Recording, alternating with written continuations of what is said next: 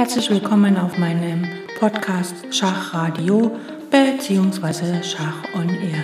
Ich freue mich sehr, dass ihr wieder eingeschaltet habt und wünsche euch ganz viel Spaß mit der heutigen Folge.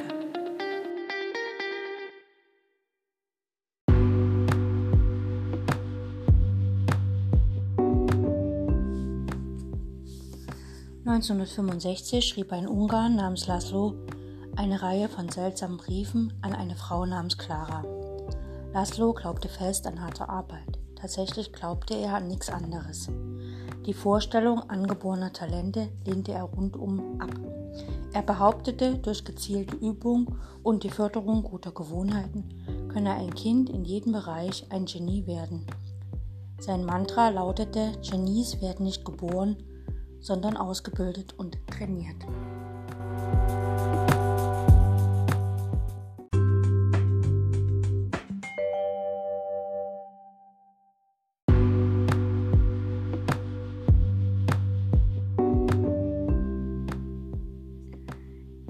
Er war von dieser Idee so überzeugt, dass er sie an seinen eigenen Kindern ausprobieren wollte und schrieb an Clara, weil er eine Frau mit der Bereitschaft, mit an Bord zu kommen, brauchte.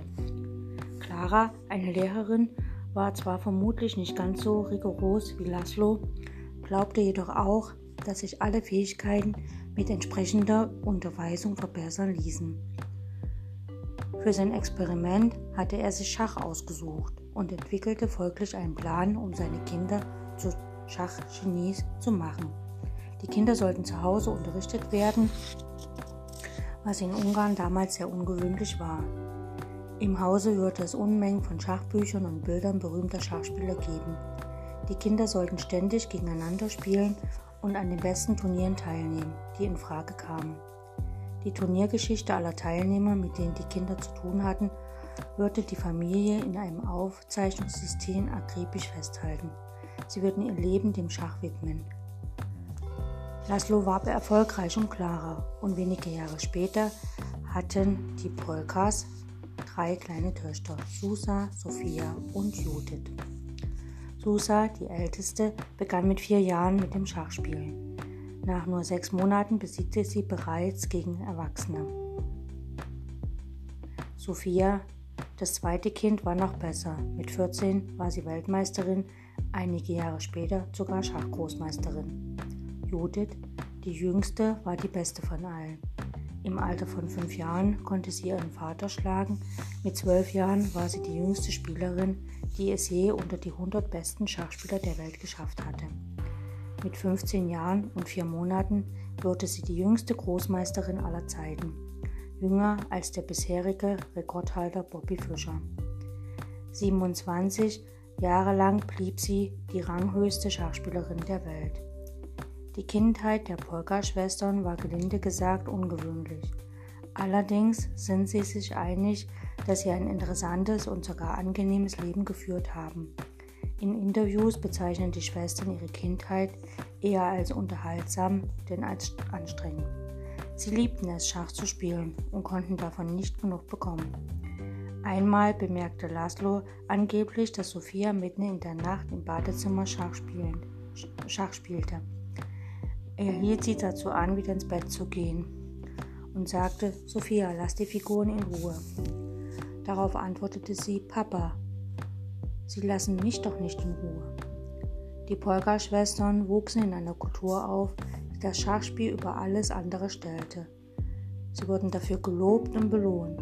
In ihrer Welt war es normal, Schach besessen zu sein. Und wie wir gleich sehen werden, empfindet man alle Gewohnheiten, die in der eigenen Kultur normal sind, als besonders attraktiv.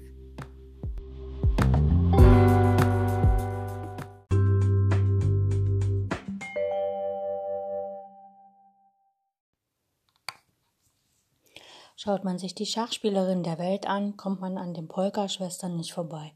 So ging es mir damals auch als Kind, als ich Schach lernte. Denn das war die Zeit, als die Polkas langsam auf der Turnierfläche erscheinten. Für mich war es immer ähm, erstaunlich, dass sie halt wirklich so gut und auch als Dreierteam immer so gut spielten und auftauchten. Ähm, letztlich ist aber die beste der drei Schwestern die Judith, das ist sozusagen die jüngste, denn sie hatte den Vorteil, dass ihre anderen beiden Schwestern schon Schach spielten und es demzufolge zu Hause völlig normal war, dass man Schach lernte. Man konnte gar nicht umhin. Und ähm, Judith hat auch irgendwann mal gesagt, ich spielte schon immer gegen die besten Männer. Die echte Herausforderung waren immer Männer gegen Frauen. Das ist ein Zitat von ihr. Und ähm, es gibt auch, also es gibt einen Film über sie, der Jazzbrain oder so ähnlich heißt das, wo halt so ihr Werdegang ein bisschen vorgestellt wird, auch wie sie denkt, äh, was sie selber, ähm, also was für Denkprozesse bei ihr vorgehen. Man hat sie auch getestet, ihr eine Stellung gezeigt, die sie binnen von Sekunden auf dem Schachbrett nachstellen äh, sollte. Das war allerdings ähm, in dem Moment, wo es äh, tatsächlich Stellungen aus echt gespielten Partien waren, ging das ruckzuck, da konnte sie sich das merken und aufs Brett stellen, waren das aber Stellungen, wo die Schachfiguren willkürlich aufs Brett gestellt wurden, ohne Sinn und Zusammenhang. Dann dauerte das länger und sie konnte teilweise die Stellung nicht reproduzieren. Das heißt also, sie hat ihr Leben lang äh, quasi die inneren Zusammenhänge zwischen den Figuren und Figurenkonstellationen und auf dem Brett und die ganze Struktur und Systematik und das Gewebe hinter einer Schachstellung studiert und gelernt und ist quasi damit aufgewachsen, wie vielleicht Kinder in, äh, in Familien mit Künstlern, also mit Malern, wo die Mutter und der Vater malt. Äh, die Kinder wachsen ja auch auf und schauen hinter die Strukturen der Farben, der Anordnungen, der Formen und so weiter. Und äh, Judith Porga ist quasi damit aufgewachsen und kann natürlich dann, wenn sie ein Schachbrett sieht, mit einer echten gespielten Stellung, die relativ schnell sofort auch reproduzieren, weil sie die inneren Zusammenhänge sieht. Ich weiß noch, dass ein Freund von mir hat mit mir Partien analysiert und ich klebte immer an meiner Partienotation und konnte mich nicht erinnern, was ich wie gespielt habe. Und er meinte dann so, naja, das zeigt schon, dass du eigentlich Züge gespielt hast, die nicht logisch sind, die keiner Logik entsprechen und demzufolge kann man schon sagen, dass es halt einfach schlechte Züge sind. Und in dem Moment, wo du anfängst, deine Partie logisch zu spielen, mit Zusammenhängen, mit Struktur, mit Zielen, mit dem klaren Plan. In dem Moment kann man die Partie auch reproduzieren und nachspielen, ohne dass man am Partiezettel kleben muss. Und ich denke, dass Judith Polka einfach die Position, die sie sieht, aufs Brett stellen kann, wieder, wenn es aus echten Partien kommt, weil sie einfach die Logik, die Struktur dahinter in, in ihrem Kopf hat und das eigentlich nie wieder rausbekommt. Und ja, Judith Polka selber war nie Schachweltmeisterin, weil sie sich schon früh angewöhnt hat, einfach nur noch gegen Männer zu spielen. Ähm, in verschiedenen Publikationen wird geäußert, dass äh, ihr Vater dazu beigetragen hat, also sie quasi dazu veranlasst hat, nur noch gegen Männer Schach zu spielen. Äh, in anderen Publikationen steht, dass sie sich dazu entschieden hat. Also sie hat im Grunde ähm, nur wenige Male tatsächlich an Frauenmeisterschaften teilgenommen. Also sie hat in ihrer gesamten Karriere nur dreimal an Wettkämpfen im Frauenschach teilgenommen.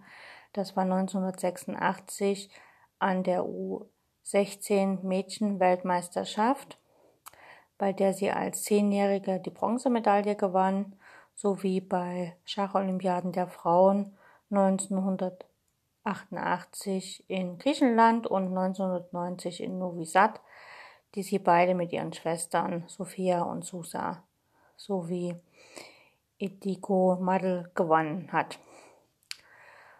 Und äh, also wie gesagt, das, ähm, im Internet taucht auf, dass sie noch als Jugendliche den Entschluss gefassen, gefasst hat, nur noch an Männerturnieren teilzunehmen.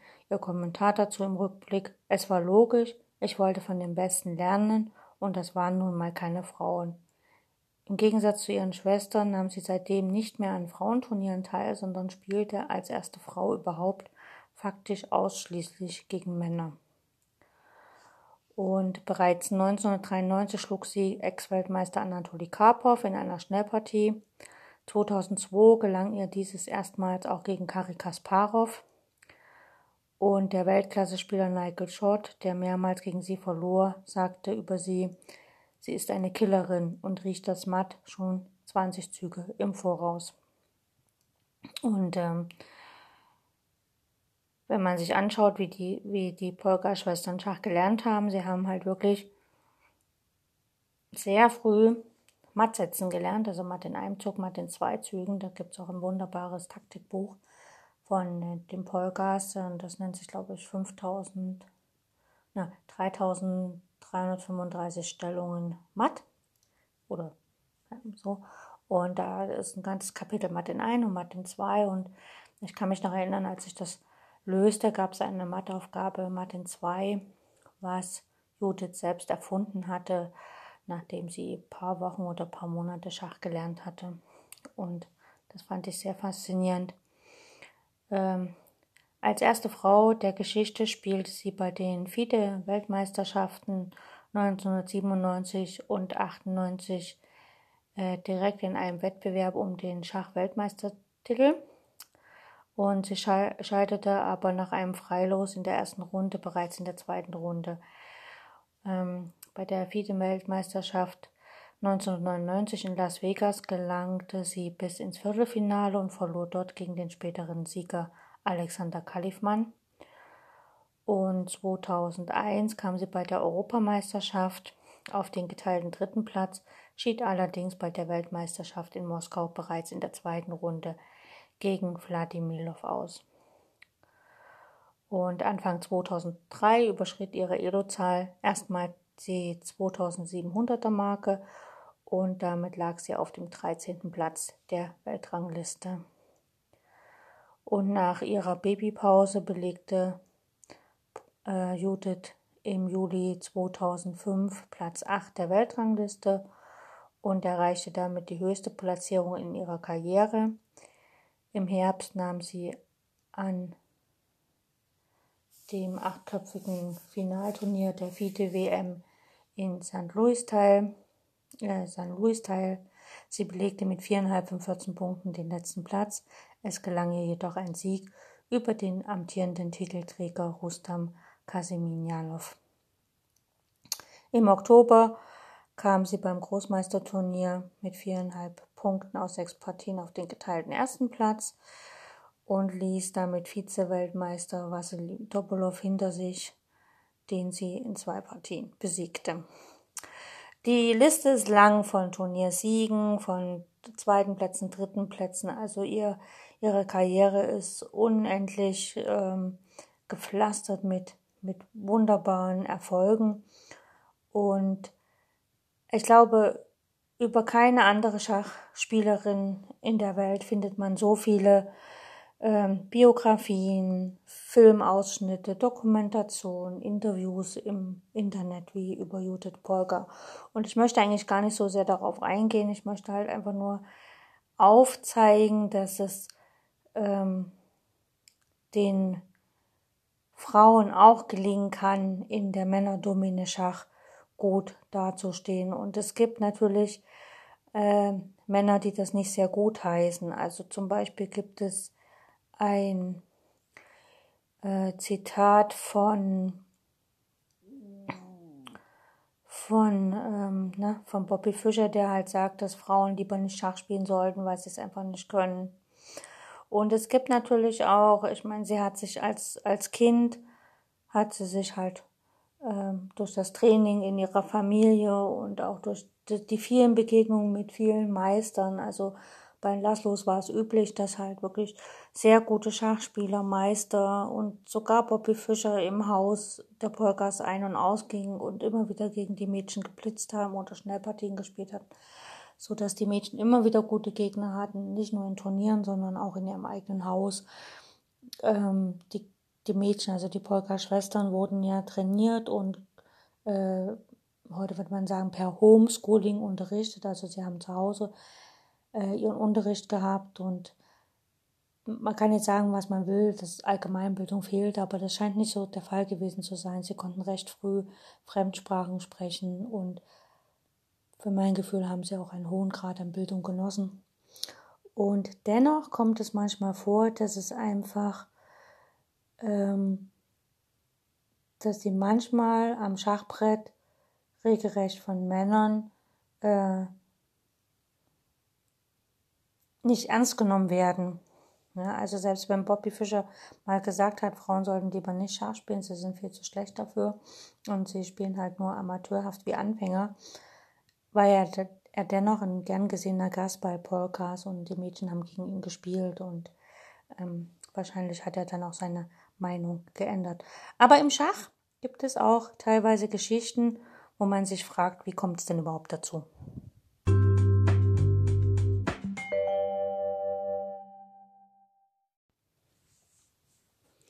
Im Schach gibt es eine Regel.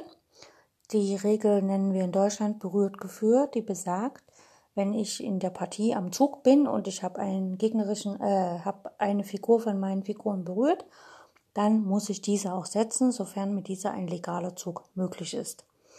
Habe ich eine Figur des Gegners berührt, dann muss ich diese Figur schlagen, sofern dies mit legalen Mitteln möglich ist. Und diese Regel nennt sich berührt geführt. Jeder Schachlehrer kennt das, das trichtert er seinen Kindern ein. Die Kinder haben sich auf die Hände zu setzen, was auch immer, die Hände vom Schachbrett wegzunehmen, erst zu überlegen und dann die Figur anzufassen.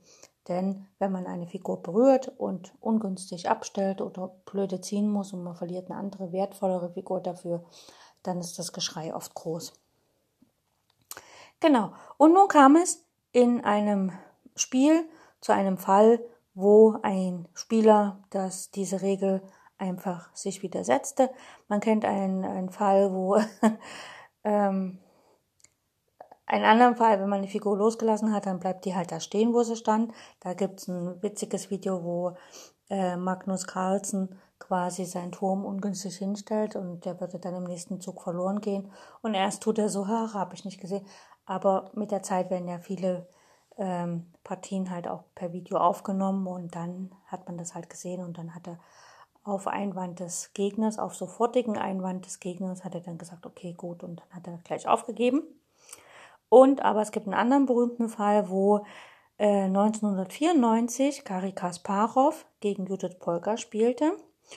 Und ähm, wir können uns gerne die Stellung anschauen. Und zwar ähm, äh, Judith hat weiß und Kari Kasparov hat schwarz und der weiße König steht auf H1, die weiße Dame auf D6, ein Turm auf D1 und einer auf E1, ein Läufer auf B7 und ein Springer auf D2 sowie noch einige Bauern, einer auf B2, F5, G2 und H2 und Schwarz hat den König auf G8, die Dame auf A4, nur ein, äh, äh, ein Turm auf C2 und einen zweiten Turm auf E8, sowie zwei Springer, einen auf D7 und F6 und Bauern auf B6, E5, F7, G7 und H6.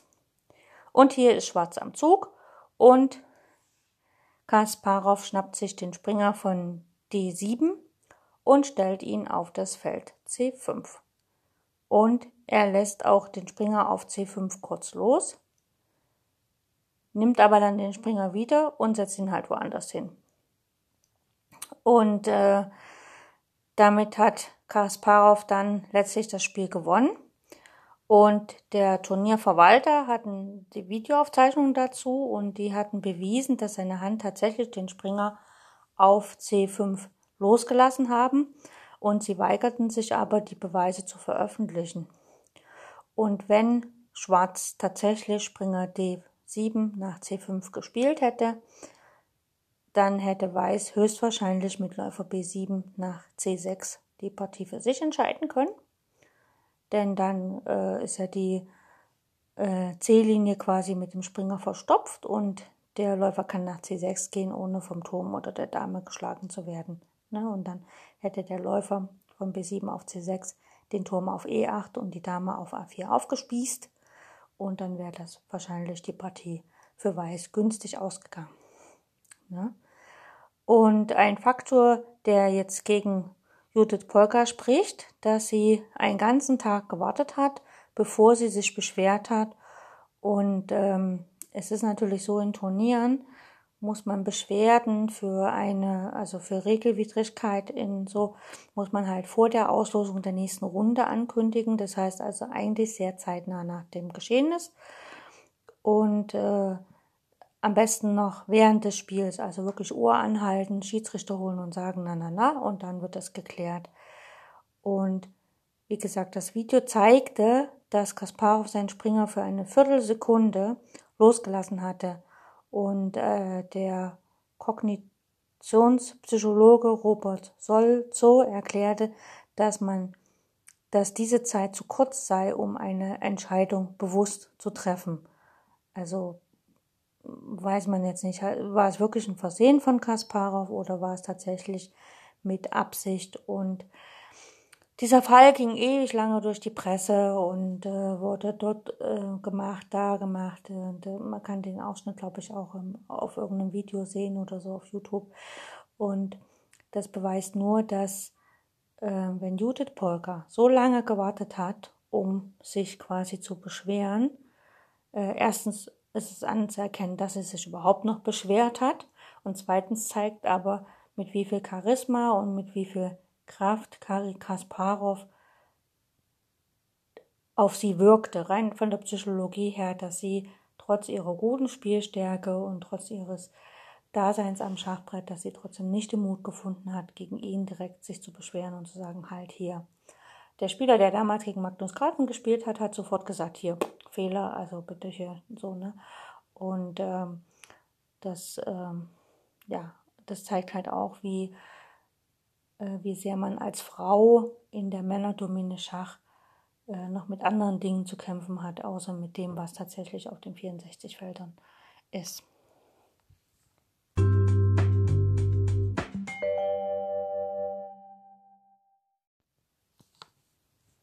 Noch ein bisschen was Geschichtliches. Also Judith Polka wurde am 23. Juli 1976 in Budapest geboren und sie ist eine ehemalige ungarische Spitzenschachspielerin. Sie gilt als spielstärkste Frau der Schachgeschichte und ist die bisher einzige, die unter die Top Ten der Gesamtweltrangliste gelangt ist.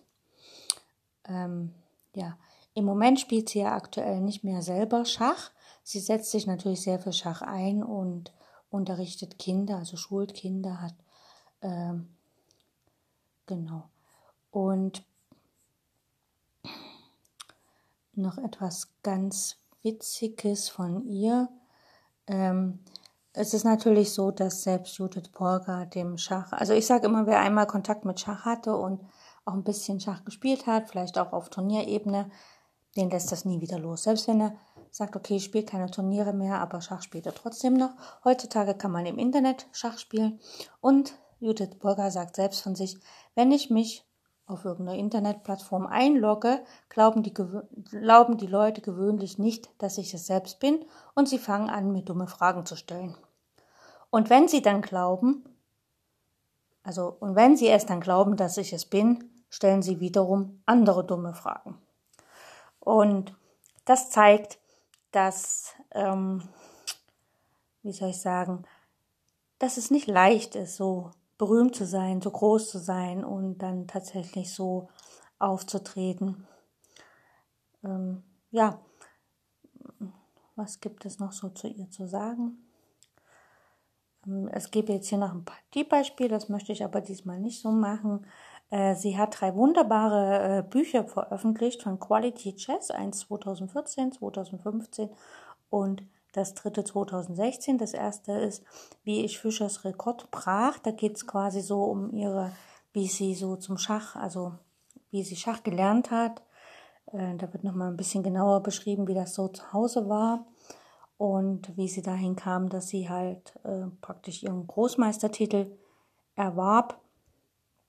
Dann das zweite Buch, was ein Jahr später erschien, war, äh, wie sie quasi vom Großmeistertitel es schaffte, sich bis in die Top Ten hervorzuspielen.